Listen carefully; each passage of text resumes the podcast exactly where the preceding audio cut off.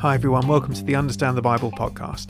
This sermon is on Revelation chapter 6, continuing our series in Revelation from a couple of weeks ago.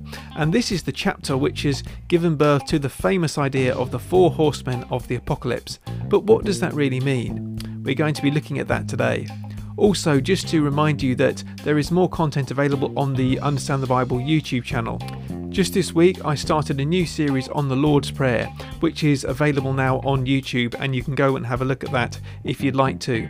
Also, I do a weekly live stream Bible study online, so if that's something that would interest you or someone you know, then do have a look as well. And if you'd like to support Understand the Bible, you can become a Patreon. You can give a little bit of money each month uh, if you go to patreon.com forward slash understand the Bible, and that will be really appreciated. But there are other ways to, uh, to support as well, and especially prayer, which is really, really important. So thanks so much, everyone. I hope that you appreciate and enjoy the sermon, that it is edifying for you, and I'll see you again soon. God bless. The world seems to be a, a, chaotic and dangerous place at times, and none more so than at the moment. Um, certainly, we're, I think, probably more aware of that in these current weeks than we have been for a long time, really. You think about wars, um, obviously, it's been a lot in the news about what's happening in uh, Ukraine and, and Russia, um, famines, of course um, you know, the cost of living crisis, the energy crisis, the climate crisis. You know, it just seems like the list goes on and on about all of the things which are um, which are wrong in, in the world. And you might think, well, what's what's the meaning of all of this? And then you might think, well, who can keep me safe in all of these things which are going on?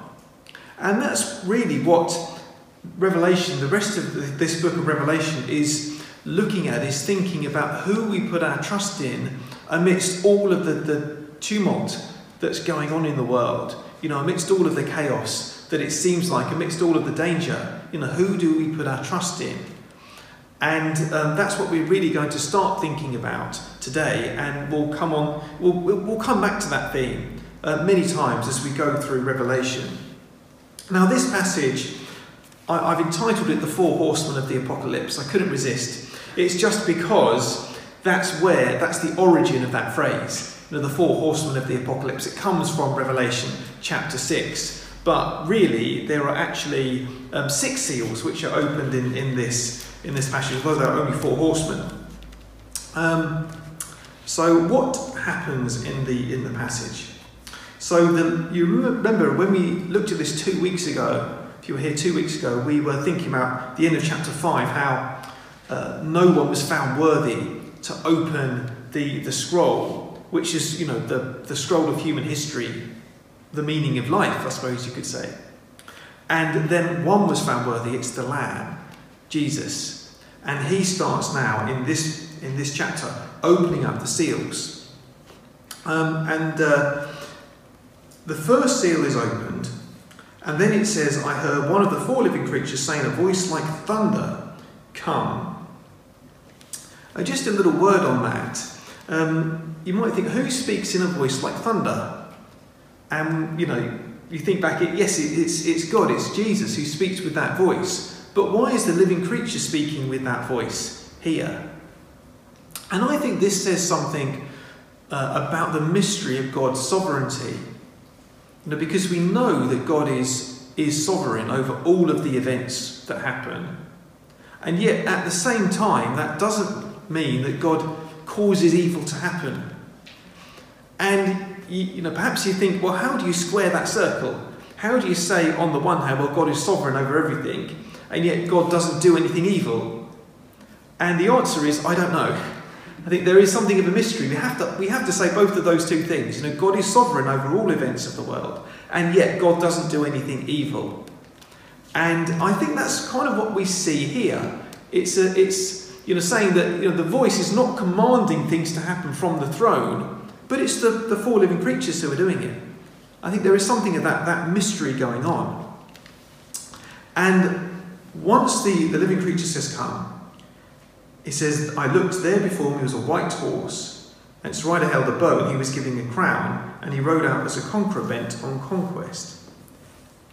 Now, this is, um, I found this one of the more puzzling um, of the seals, which is just because, you know, in if you look, read on through Revelation, Jesus is the one who rides the right, the white horse, rides the white horse. But I'm not sure it's Jesus here because it's the Lamb who opens the seals. And it seems a bit strange, doesn't it, if Jesus the Lamb is opening the seal and then sees himself riding on, on the horse. And also, all of the seals here are negative. And what I wonder is actually, this is a counterfeit. You know that there is a, a counterfeit religion. And um, I think, and that's a topic, another topic which Revelation is quite big on. And I think that's what we're seeing here. This is not Jesus. This is actually the, the deception, that which is going to deceive. Uh, and this is, we see this all the time, don't we? You know, people believe all sorts of things. They'll believe almost anything apart from in, in Jesus. And I think that's what we're seeing here. We're seeing this deceptive sort of religion, system, philosophy, whatever you call it, going out into the world. But it's not much is made of it at this stage. So then the second, uh, the second seal is, um, and we're going to look at these a bit more briefly, the, uh, these ones. The um, horse came out, uh, a fiery red one, and its rider was given power to take peace from the earth and to make people kill each other. Is given a large sword. So uh, to take peace away, to give uh, wars on the earth, and we've seen plenty of those lately, haven't we? But you know, all through human history, there have been wars. And the uh, the third seal is um, uh, a pair of scales. A rider holds a pair of scales, and the voice says, "A kilogram of wheat for a day's wages, and three kilograms of barley. Do not damage the oil and the wine." What does that mean? Well, that was a very high price for wheat and for barley in those days. And actually, that wouldn't have bought enough to, to feed a, a large family. So, um, this is what it's saying that it's going to be famine. And um, do not damage the oil and the wine. Apparently, an, an invading army, when they were coming into another, another country, would not damage those things because it could take them a while to regrow. They're quite slow growing, and it might damage the value of the land. So they would say, don't damage those things. Um, and it really made me think actually, you know what we've heard about the war in the Ukraine, how in Ukraine they produce a lot of the world's wheat, and Russia produces a lot of the world's fertilizer. And because of the war, those things are going to be scarce. And some countries, I think like the Sudan, rely exclusively on wheat from Ukraine. And you just think this could have been written yesterday, couldn't it? You know, because of the war, there's going to be shortages. And, um, and this is exactly what's happening in, in Revelation. We still see this happening today. The fourth seal is, uh, is death. A pale horse. Apparently, the, the colour there is that kind of a pale green, like it, it comes from, um, we get the word chlorine from the word uh, chloros, which this comes from. So, that, that kind of a colour. And um, uh, Hades was following close behind they were given power over a quarter of the earth to kill by sword, famine, and plague, and by the wild beasts of the earth. Sword, famine, and plague. Again, we've seen plenty of that lately, haven't we? And um, this is uh, this is what it says is, is, is, going to happen. Now, this is the, these four horsemen, so called. I think this is really a picture of the end times. Now, the end times, people, you say the word the end times, and people think, oh, goodness me, you know, we're living in. The end times, according to the Bible, is just the time between Jesus' ascension and when he returns. We are living in the end times, but then the early Christians lived in the end times, and they will still be living in the end times when Jesus returns. So it's not a kind of special thing which is just for now. This is just what's going to happen in human history. This will always be happening throughout human history. Um, in fact, this is what, just what Jesus warned us about. Um, for example, in uh, Mark chapter 13,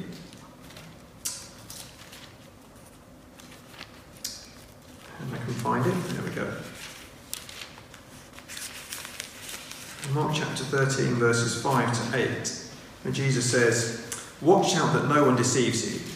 Many will come in my name, claiming, I am he, and will deceive many. When you hear of wars and rumours of wars, do not be alarmed.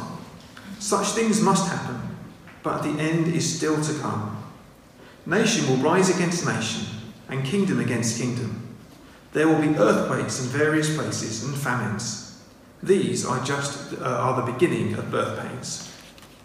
So Jesus says, don't be alarmed when you hear about that. And I think that's the message of Revelation as well. But we'll, we'll come back to that in a moment. So let's just go on looking at the, the last two seals in this, uh, in this chapter. So the, uh, the fifth seal is the martyrs. This is verses um, 9 to 11. He says, uh, I saw under the altar the souls of those who have been slain because of the word of God and the testimony they had maintained. So, this world, it says, he's hostile to God, is hostile to Jesus, is hostile to the gospel. The world has not wanted to hear the word of God, and it hasn't wanted to hear the testimony about God. So, they were martyred. And that's another pattern of this world that at the end of the day, they don't really want to hear the word of God. And they don't really want to hear the testimony about God. And you can think of the thousands upon thousands of people who have been killed, even in the past week. You know, many people will have been killed because of their faith in the Lord Jesus. You know, this is a world which persecutes those who follow Jesus. And the, uh, the martyrs, they're calling out, How long, sovereign Lord? until you judge the inhabitants of the earth and avenge our blood. And they're just told to wait a, a little while longer till the full number of their fellow servants uh, were killed just as they had been. So they're crying out how long before, before justice, before justice is done. And they said just a while longer, you know, until it's all complete.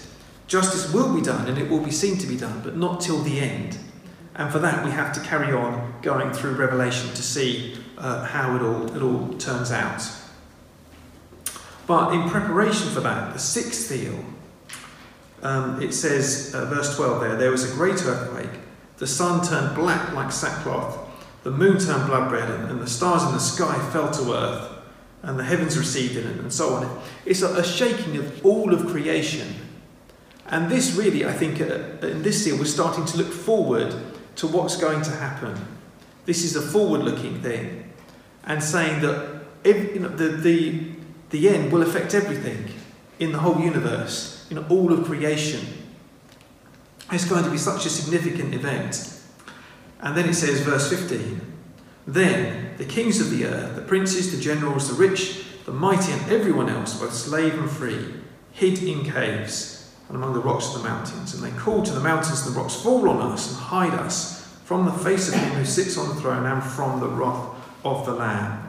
The great day of their wrath has come, and who can withstand it?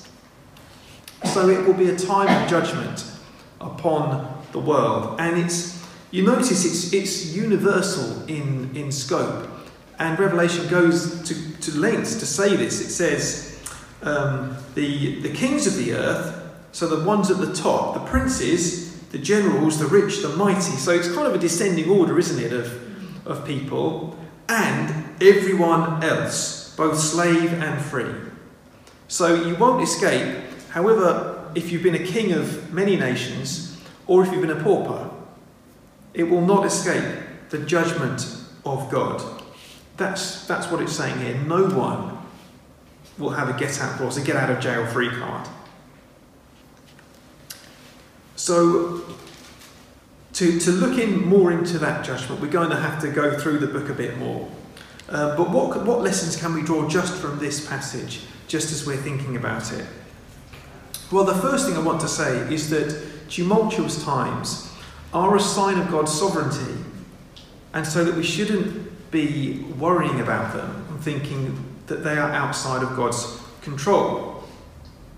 It's easy, isn't it, to look around, and I have to say this to myself, to look around at all of the things going on in the world and think, well, this is, it's just so awful, all of the things that are happening.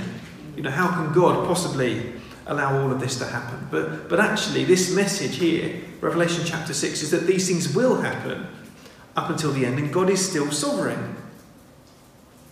Um, and so that means that we mustn't be tempted to look elsewhere for our security.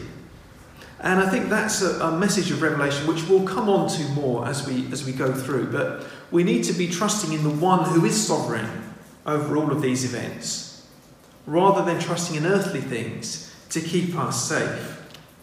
Now, one of the big themes is Revelation do we trust in God or do we trust in, in the empire, in the authorities to keep us safe? And we need to look to God, we need to look to Him to keep us safe. So that's the first thing. And the second thing, the final thing, is that we must remember that there is a coming judgment. We mustn't get distracted by all of the events that are happening in the world, looking around at the world and thinking, well, there's not going to be a judgment. Because actually, as Revelation is very, very clear, whatever else is happening in the world, whatever chaos, whatever wars, whatever events are happening in the world, at the end of the day, the, the coming judgment will put all of that, will make all of those things seem tiny by comparison.